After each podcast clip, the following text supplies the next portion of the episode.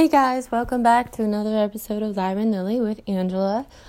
Um, I'm recording this Sunday, March 13th, and it will be going up on Wednesday. I'm not sure exactly what number the day is. Um, so I've been learning a lot, just filling my brain with so many different types of content. It's been almost driving me insane, but um that's kind of what I do when I'm stressed. I learn. Try to find uh, solutions to, you know, my problems and stuff. And uh, I just, so I just finished watching like this Fifth Estate uh, episode about the Canadian um, rental prices and the housing market and how it's completely fucked. And uh, it just, it got me thinking back to, uh, I think it was like one of those like Reddit things like on Instagram where it's like uh, slides of you know different topics and so I a little bit about me in that sense is I myself when I first turned 19 and I aged out of the foster care system because the people who chose to adopt me threw me back into foster care for my last year.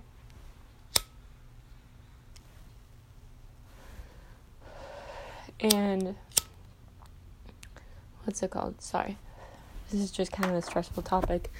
And so I went into home share, and literally out of all the home shares I was in, there was literally only one that was decent, and I was in three, I'm pretty sure. And um, just all around bad experiences. Um, it literally felt like adult foster homes. Um, I'm out of that now, like I'm on my own. But uh yeah, I had some really, really shitty experiences with some really shitty people that shouldn't be doing that. Um like I'm on disability myself and you know, uh my trauma has been very debilitating and you know, like I I have like I was born with fetal alcohol syndrome, ARND, alcohol related neurological disorder I've kind of accepted that those are things that like I can't just like heal away from my trauma, which I do believe a lot of um my other diagnosis is just responses to my trauma and I've made groundbreaking on that. But so um like growing up in the foster care system too, once I became adopted, the people who adopted me basically told me that um all the people who fostered me were just doing it for money. Even though my mom, who passed away, who was my foster mom, she wasn't doing it for money. She was actually wanting to adopt us um, and almost completed it before she passed. But um, yeah, so like I said, I don't know exactly like what content context this post was placed in but it was basically someone complaining about the fact that they did were a home share provider and they were only getting paid $716 a month for sh- like providing toiletries and all this stuff. And i saw that and i was like wow like you know it just really pissed me off because if you like like you're choosing to do that you know? So now you obviously are fucking taking out how you feel about that on the people in your care. And there's a lot of vulnerable people that go into those types of situations. And it just freaking pisses me off, you know? It's just like with foster care. I've had some pretty fucked up foster parents, you know? And if you're looking at it like it's a job and it's gonna make you money, then that's completely fucked and you should not be doing it because you are impacting that person so much and you're just a disgusting human being in my mind. You know, like it's so fucked. Like also having kids, you know? Like I understand some situations, you know, having a child is um maybe not your choice or whatever. But like even for me, like I don't want to have kids until I have a stable foundation, until I've worked through my mental health.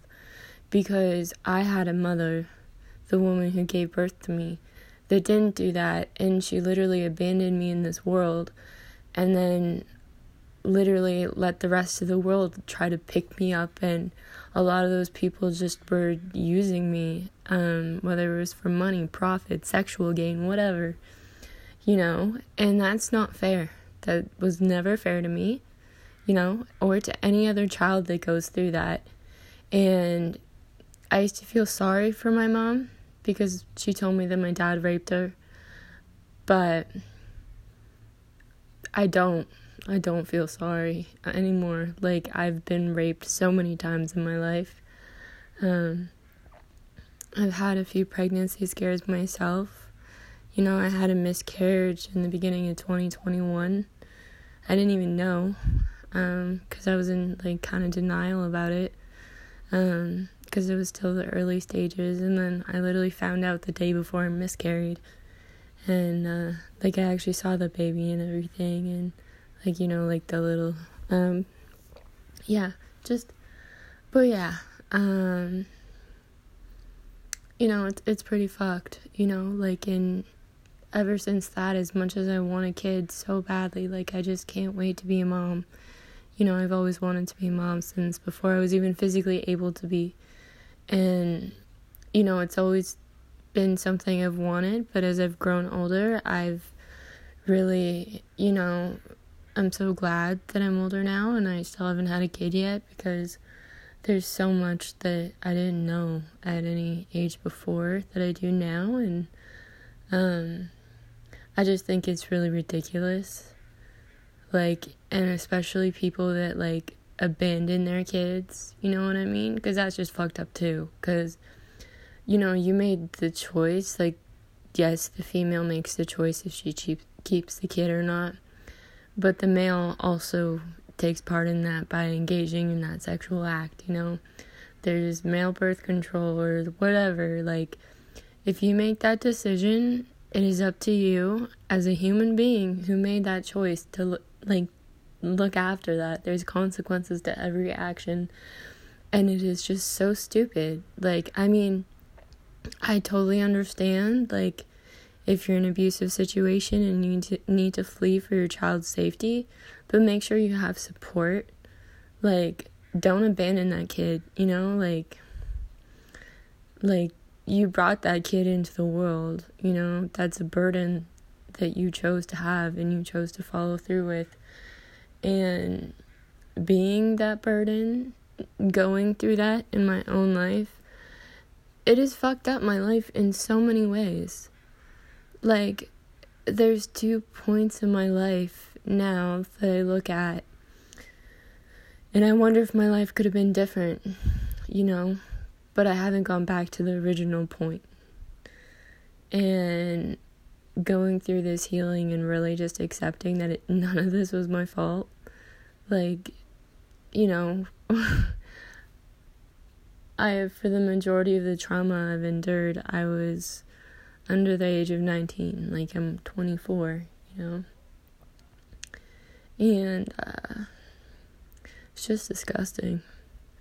It's absolutely disgusting. And it is such a huge problem. And then people wonder why these younger generations are so angry or they want change or they basically say fuck you. Because sadly, it's become more and more common or at least more known. You know, the shit that happens to these kids, to me as a kid.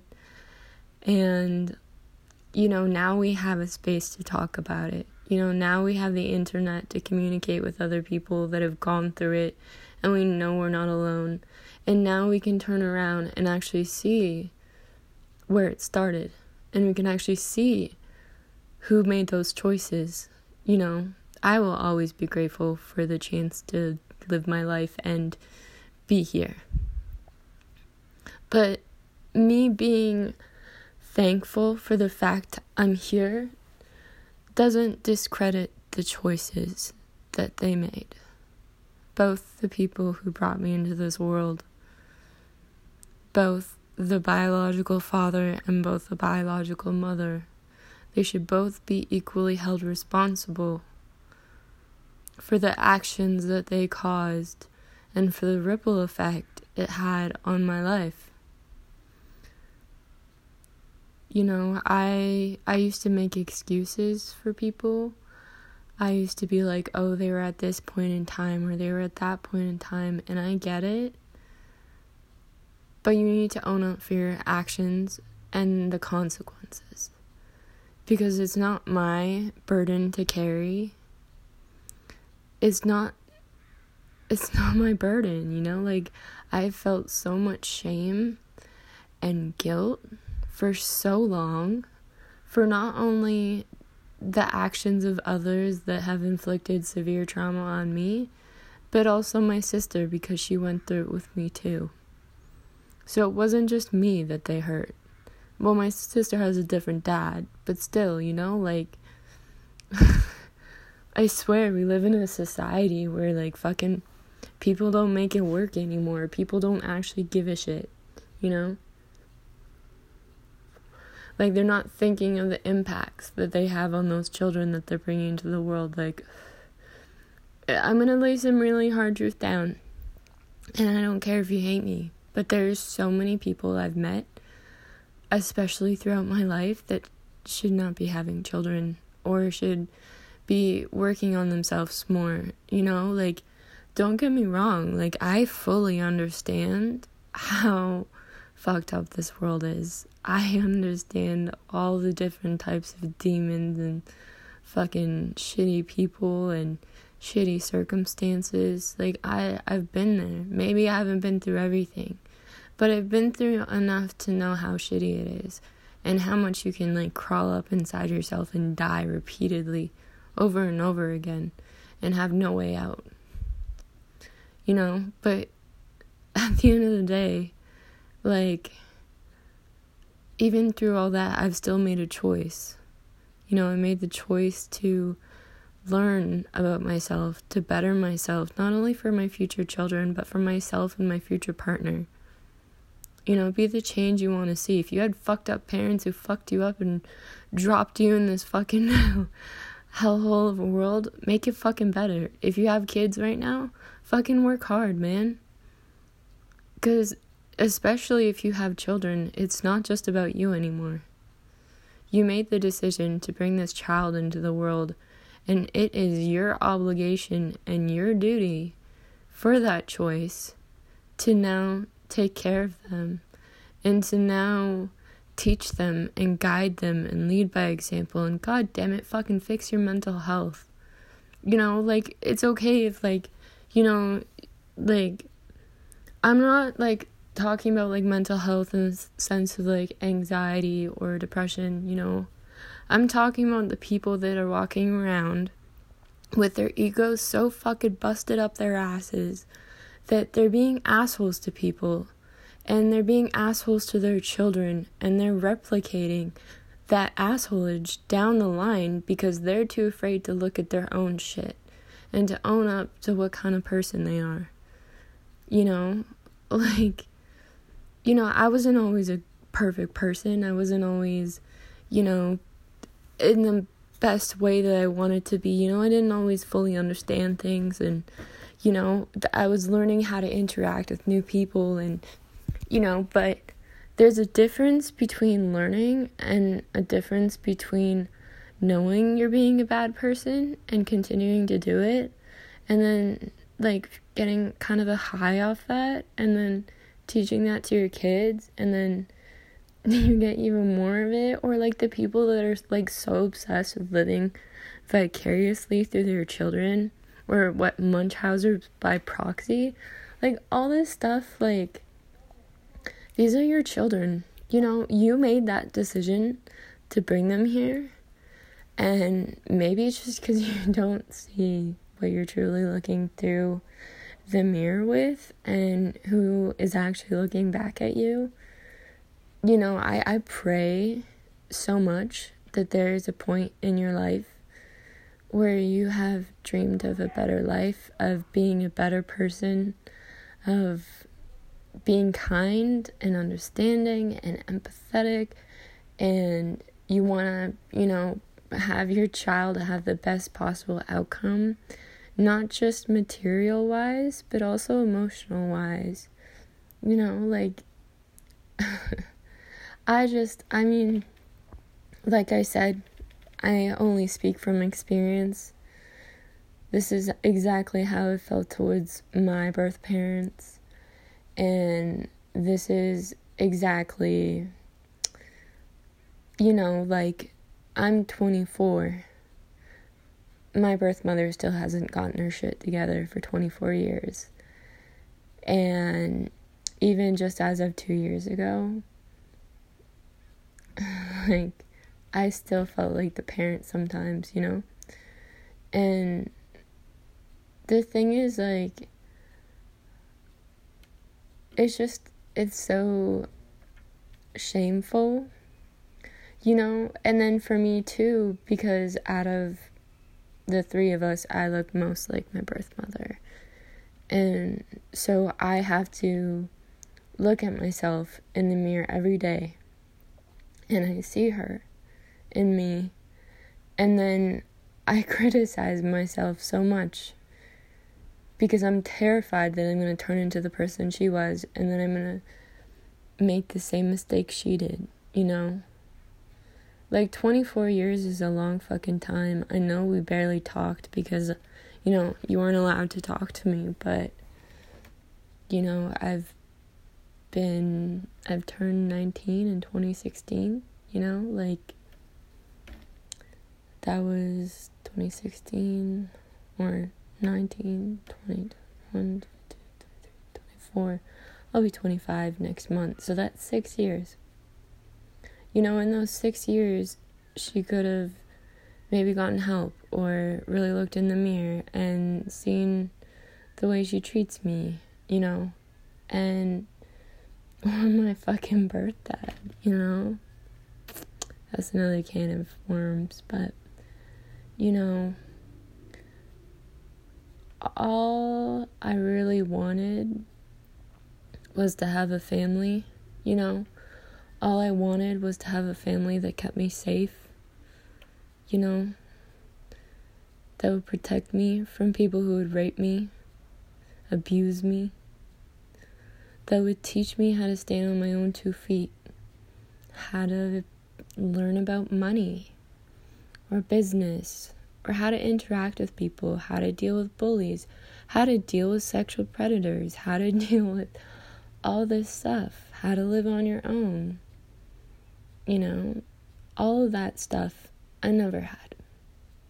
But what I did have was I had replacement teachers. But the thing was, instead of being protected from being raped and bullied and harassed and all this other stuff, that's how I learned how to deal with it that's how I learned how to keep myself safe from it was ex- experiencing it so much that I finally learned what to look for. And then because of the trauma and relationships you can get into, I was in a very, very, very toxic relationship. He would literally lock me inside of his room and he would break me mentally down so much that I would literally be just laying there and like I'd have my eyes open, but like there was like a large staircase up and out my eyes, you know? He literally one time came in and it was after I can't remember what happened before that, but I just I was down at the bottom of that staircase and he just started lifting up my arms and they would just drop. You know, I was completely limp. I was so far removed from my body that um, I could barely even feel anything. And you know what? He he told me that I was his doll. That he enjoyed that whatever and then he proceeded to rape me. you know. And what would happen is I would get so far removed And then all of a sudden, there'd be this part of me that would just like, you know, like one of those pilot lights that you just like click on, just like that tiny little light. Well, something would happen eventually. I don't know what it was, but it all of a sudden this little light turned on. Hold on one second. I just want to close the door a little bit more because. Okay, that's a lot better. Sorry, that's just the truck outside. Whew, kind of helps break up um, the energy from that. But the moral of the story is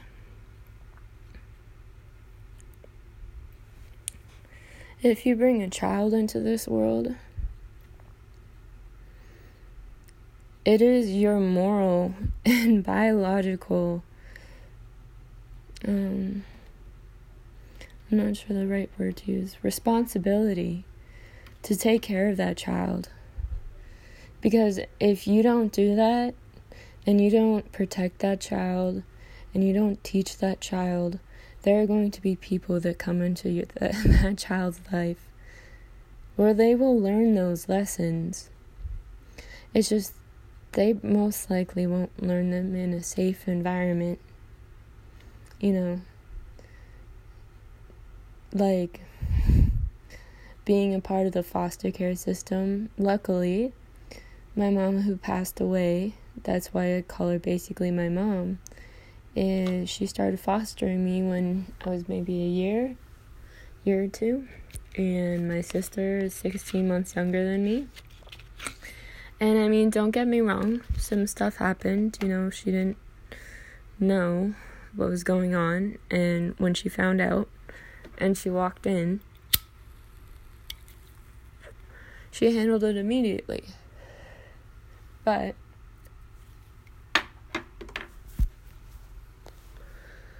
then again, something else happened when she had a boyfriend in Denver, Colorado, and I remember that plane trip because it was the only plane trip that I wasn't anxious on. I wasn't scared of flying. And it was like, I think you could, I don't know if you could still smoke on the airplanes, but like, you know, like it had those like old, like fuzzy carpet seats and stuff. It was pretty funny, like just compared to my more modern day flying. Um, but you know, I have a memory from there with him. You know, and I don't know if my mom found out. I kind of think she might have. Um, but you know, like,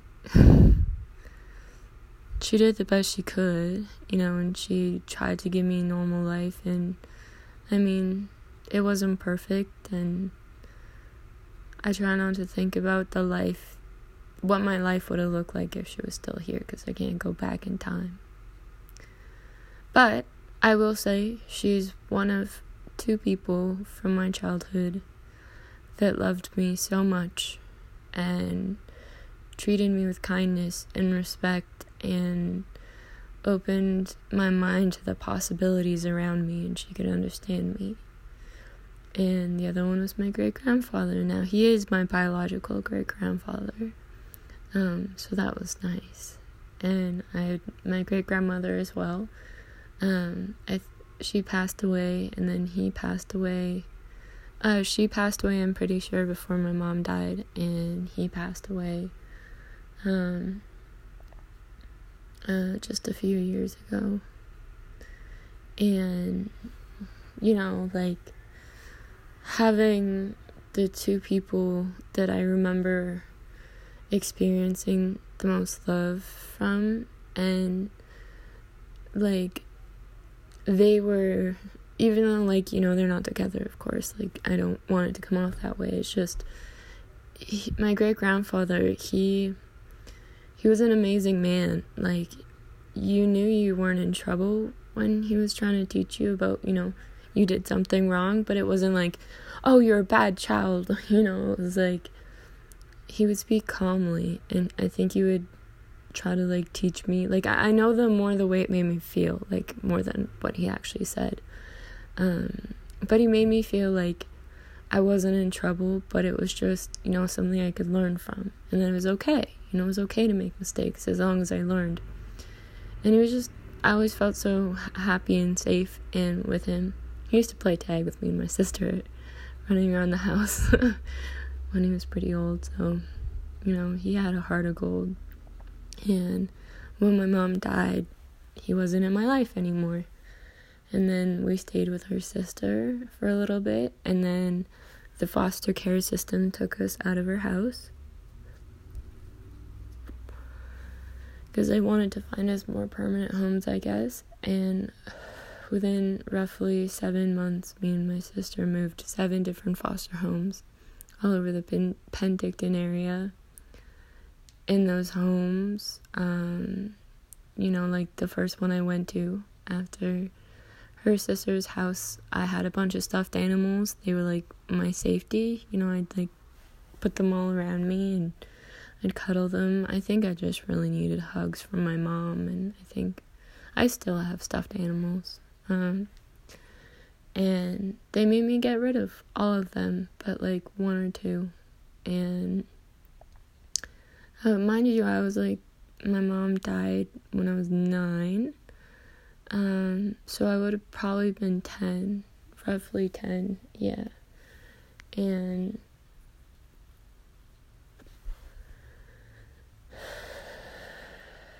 sorry, it's just really tough. It's just, you know, going back and, you know, looking at the things I've gone through, the experiences I've gone through, and now not just seeing them with a, okay, I made it through, kind of like the shock of going through that has slowly like weaned away. And like I've cut out like a lot of lot of people in my life lately. Just left, right and center, just a lot. And you know, just really knowing what I went through and now especially I've been, you know, by myself, uh, just spending time by myself for the, since basically December. I haven't really socialized too much just because I just don't really want to share my time with people who can't reciprocate it, you know?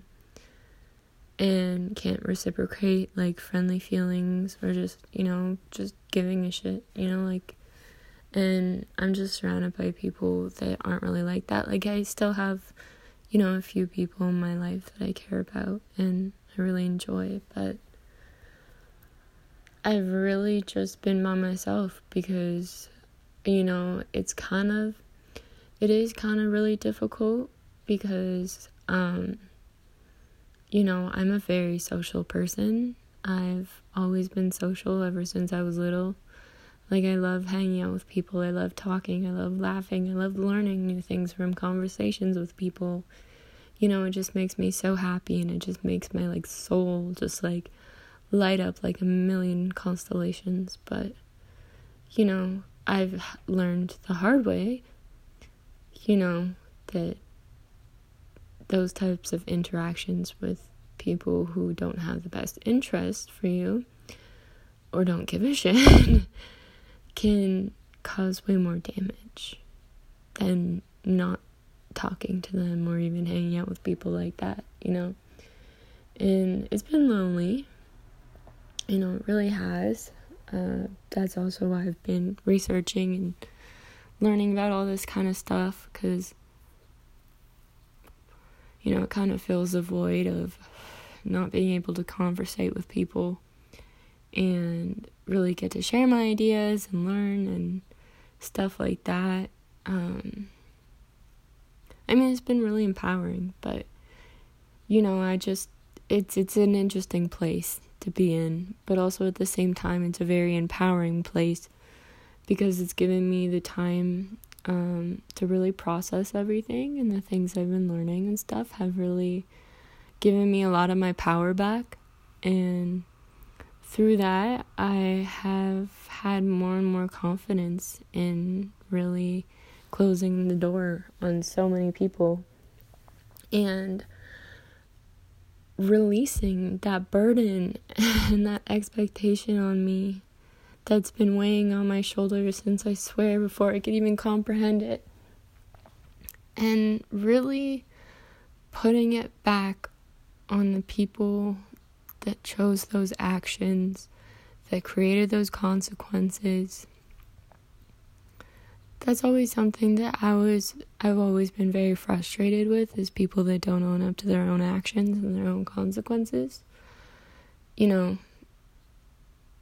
I guess I guess when you have spent a lifetime being affected by the consequences of others' actions, you really just crave this deep yearning hunger for people just to like own up to shit because you know somehow it then becomes about you because you know you're feeling emotional or your life feels like it's falling apart because of others' consequences to their own actions. And, you know, a lot of that time for me was literally when I was under 19. You know, in, in the US, in some places, it's 21. So, you know, like I want to.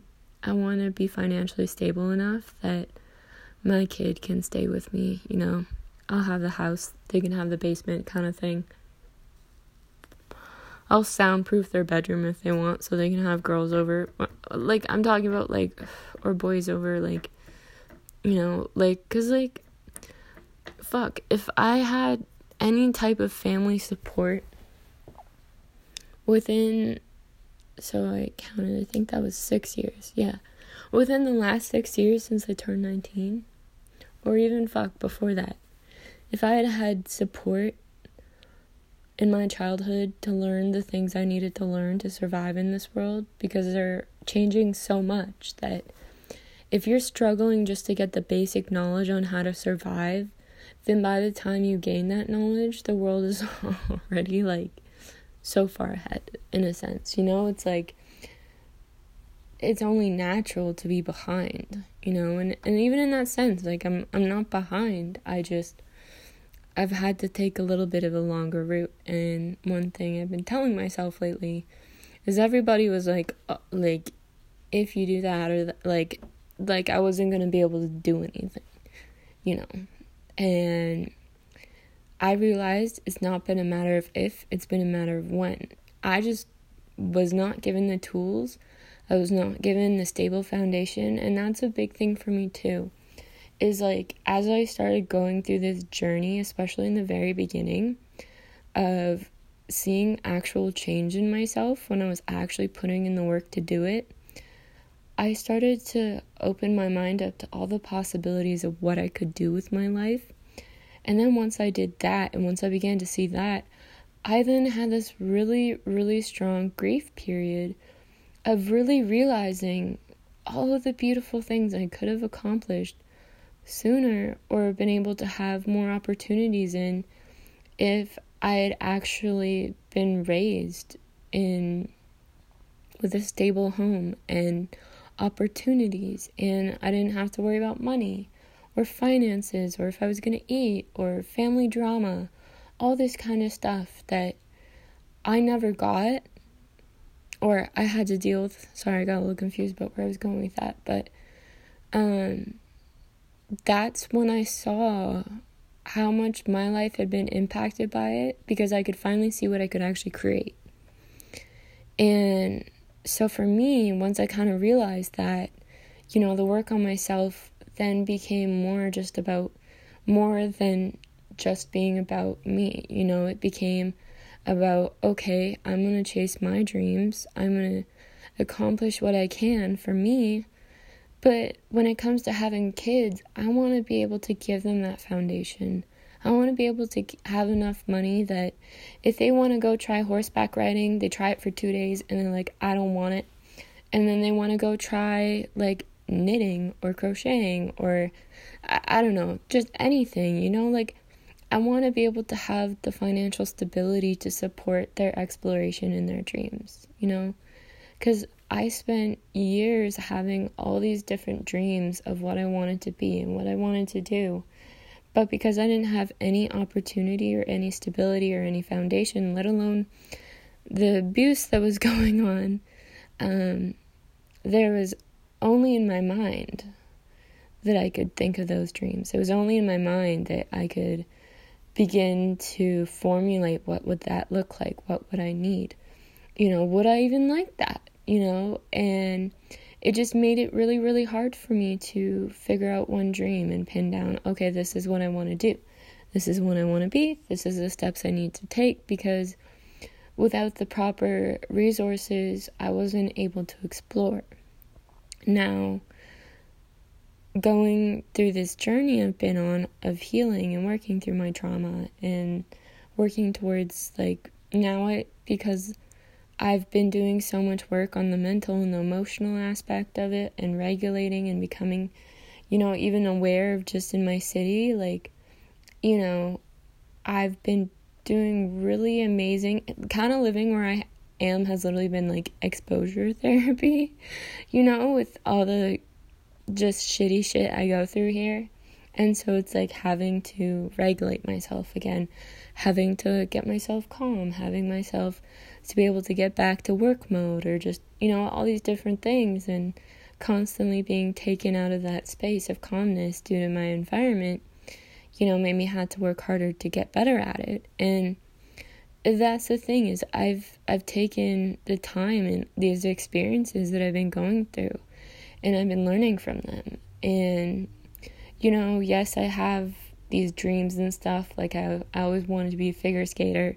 I might get into dancing maybe a little bit, but um, with that, it then comes into my health, and I have like fibromyalgia and like all this other stuff that just like is a really big block. Um, but for me, like I also have this like I have I'm supposed to have like a special quote diet um, for my allergies, but I can't afford it. You know what I mean? And so I first wanted to work on my emotions and my mental state, you know, working through the trauma so that I can remain calm in life challenges. And now I'm slowly working on building up my finances. That's the next step. And then as my finances grow, it'll work in harmony with my mental and emotional growth because that never stops. um, and then I'm hoping once my finances, which I'm hoping when this court case is over, would really help me, um, give me a boost up to create that extra space to then continue on building my finances.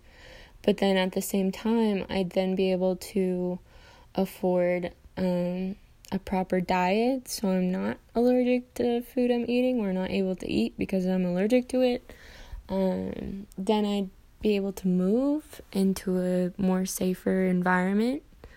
Um, and um, there's just so much, so much opportunity. Like, it's it's been you know like I always kind of felt like I went backwards in a sense you know, like I was always like taught like just like, you know, I'd get told when you go to work, you leave your home stuff at home. It's just work at work. And I couldn't do that because I get so triggered at work um, that I just I, I couldn't function. You know, I, I become so depressed just by one trigger. And then on top of that, there's all the pressure and bullying I, I received from the people who adopted me regarding being a failure that just compounds it. So, you know, my kind of breaking away in the fuck you moment to them was being just really not doing any work like for a company. Um, and not only that, I've had some crazy company experiences. Um, and so I just maybe I'll start like doing like story time videos or something on YouTube. I have counselor experiences, um, doctor experiences, job experiences, foster home experiences, all of it. Maybe I might start doing that. But, um, what's it called? Sorry, I was starting to lose my thought there for a second. Got really excited. I, uh, I will be probably doing that. I'm probably to make a small audio recording afterwards to remind myself of that. But um, the moral of the story is is I kept hitting a brick wall whenever I would try to go out and get a job. Um, and due to me being so traumatized, um, and mind you, the times that I've actually gone for work have been when I've been in traumatic environments. Um, and so just like last year, like uh, follow last year, kind of, um, I actually had an interview for a place locally here, and I was so excited. They basically, we'd gotten through the interview, and they were telling me that um, that I was gonna come do some practice shifts, and then they asked the dreaded question of if I'm vaccinated, and I said I'm not, and basically, yeah, I didn't get the job. So that was kind of ironic for me because you know, instead of forcing myself to go out and work and be severely traumatized and re-traumatizing myself and I mean, I couldn't I couldn't even contain those emotions. They were so intense that um basically for me when I finally had done the work and I finally was like, okay, you know, I'm ready to like work a couple days here and there and stuff like that. I went out there and basically with the COVID vaccine thing, I was fucked. So um, it was kind of ironic for me. And so at that point in time, I'd still been doing my podcast. And, you know, I'd always thought of like, you know, making my podcast, putting it on YouTube and having two ads or whatever. Um, and I'd, al- I'd already been trying to write my book about my life too um, for quite a while, and I just couldn't do it. Um, until I finally did it in like the wintertime that this recent year. And um, that went up, and that was doing like I still haven't gotten anybody to buy it yet, which I'm super not worried about. Like, I know when the time is right, it'll start happening. But, yeah. Oh, sorry. That was a hiccup.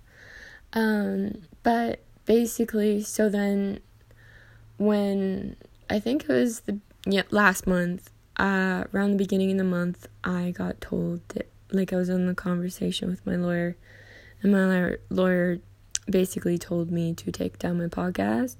I told her I didn't want to, but then I was like, fuck, you know, I might as well. Like, I don't want to, you know, screw up my process, even though it should already be like fully in the bucket because we got the proof. But um yeah. And so what happened is i became really sad. Um because right before that too i had just gotten in this like full on like working mode. Like i got in this nice little schedule. I was getting up early. I was sitting at my computer in the morning and the sun was coming in the window and it was just so beautiful and I was so happy and then I had to take it down. And then um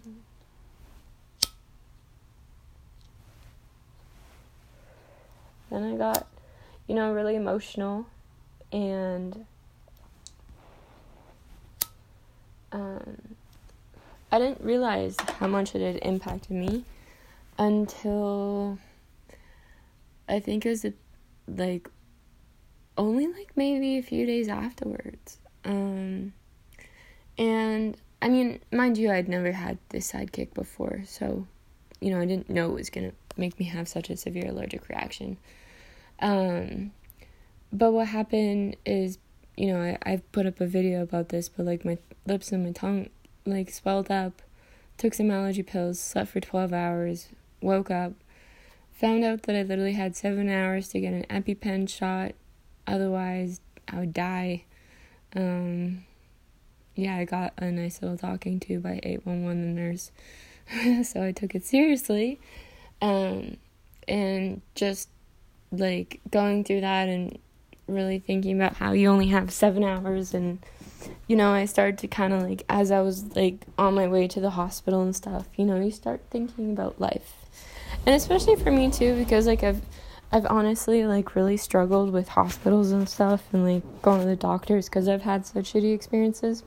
But I still go. But Um, the hospital especially, because I have a lot of like shame from being taken to the hospital a lot as a teenager. So, um, so yeah, that you know after that, like, I I I I don't think I had the epiphany for until I went to the hospital a second time the week later. Um, uh, yeah, I went to the hospital again. Um, I'd gotten really stoned and I was so terrified that the epinephrine had made me severely constipated because I had a, a blacked out like two years ago from something similar to that and um, had to go to the hospital and I was so terrified. Um, it was the first time I'd ever really gone to the hospital stoned. It's a very, very interesting experience. But, um, yeah, like I was terrified. Like I was literally almost blacking out. Like, I was debate. I remember debating with myself because this happens every time. Because, you know, like like I said with the experiences, like the people who adopted me would literally call an ambulance for me every time I felt suicidal or just upset in general. And then they basically told me how shitty I was when they literally could have just driven me to the fucking hospital, you know, instead of making me feel like I'm a burden to society and, you know. So now, whenever I do need to call 911 for an ambulance, I deal with a lot of shame and I deal with not feeling like I'm worthy enough or that I'm just a burden. So, you know, that's also why I didn't go to the hospital when I had that really severe allergic reaction when my tongue, my lips swelled up. Because I thought that I could just handle it by myself. Um, I didn't want to burden 911 and, you know, with everything going on, you know. but after getting that stern talking to by the nurse on 811 and really realizing the real life consequences of not going to the hospital that day. Um, you know, it really, really made it like I need to face this shame.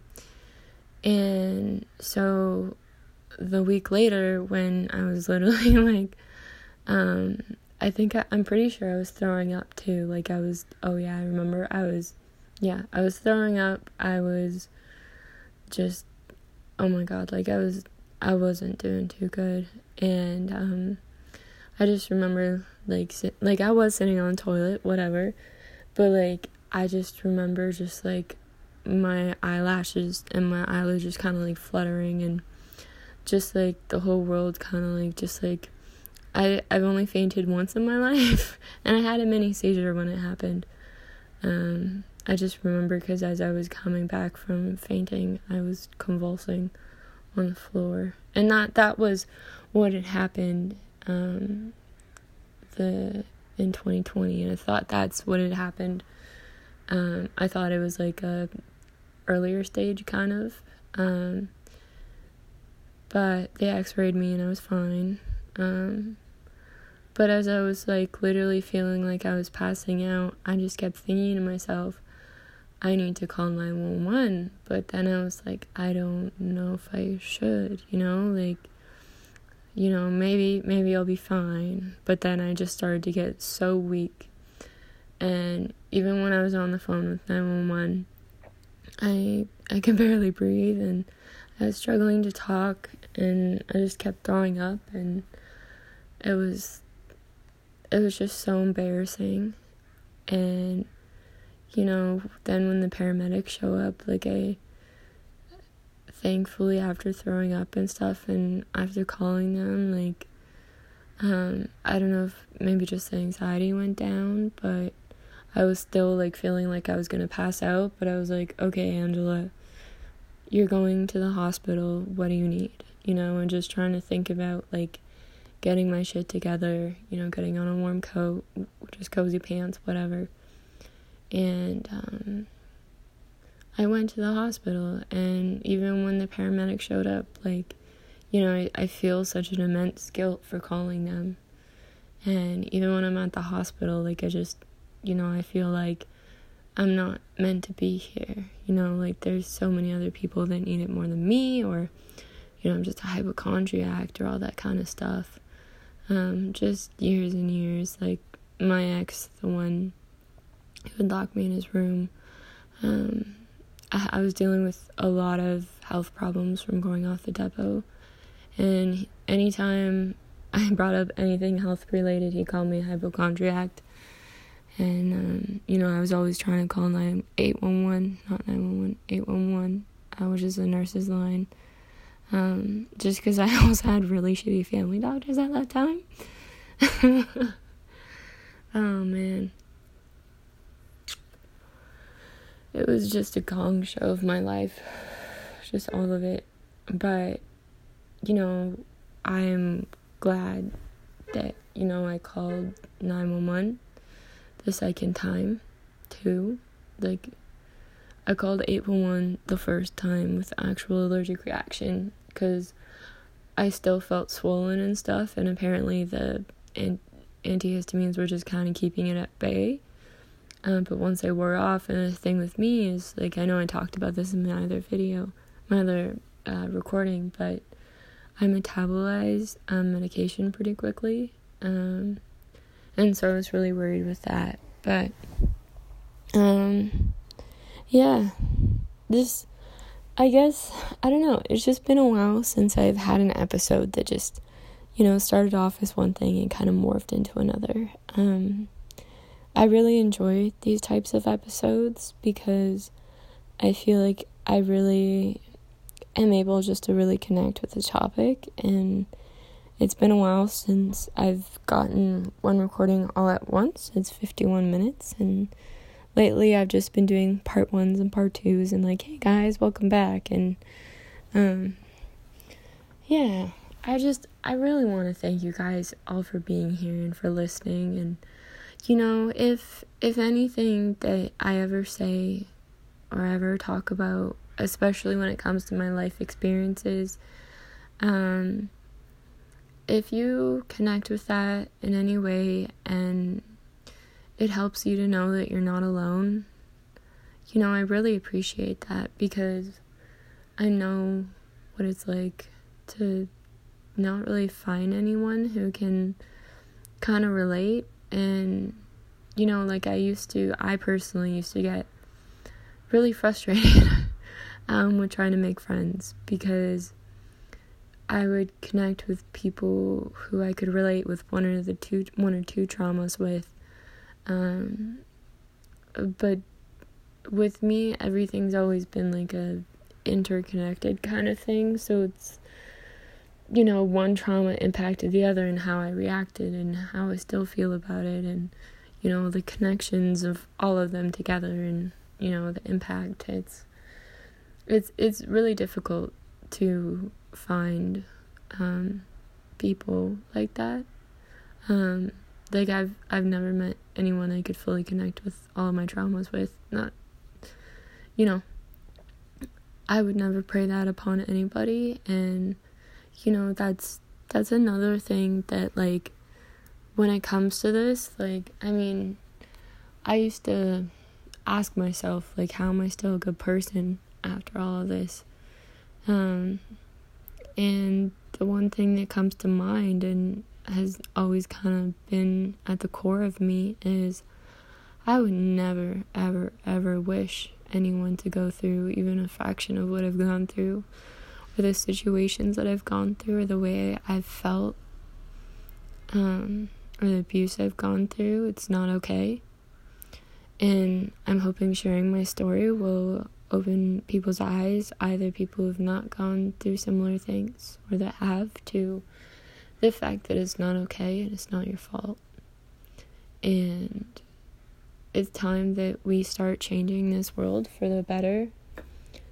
And honestly, I if I were to summarize, like even with myself, this has been difficult. It's always been very hard for me to just have like one concrete like okay, this is why kind of thing. But if I were to just pick one thing as to why I've done my best to be a really good person and why I've had such crazy morals that drives me insane. I literally felt like a nun sometimes. it's because I know what it feels like, and I would never, ever, ever want to do that to someone else. And don't get me wrong, like I said, and I want to always reiterate there have been times in my younger years where maybe I wasn't the nicest person, or when I was standing up for a friend or something. You know, I do have a very sharp tongue. um, I'm very, very good with my words. And, you know, because, like, yeah, I just I care about everybody, but it gets very, very frustrating when you're up against people that don't give a shit and that they're just so sucked up in their own lives and their own ego that they aren't willing to look at the damage they're causing to those around them. And I am going to leave this episode here. Thank you. And I really enjoyed talking to you. Sorry, I got the hiccups coming on and I'm about to hop in the shower and get ready and go down to the wolf. Go for the river for a bit because it's uh what time is it? Four twelve. Oh shit. Sorry. Um, it's four. It's five oh nine actually. So I got an hour till sunset. So I love you guys. Thank you so much, and I can't wait to talk to you again. Bye.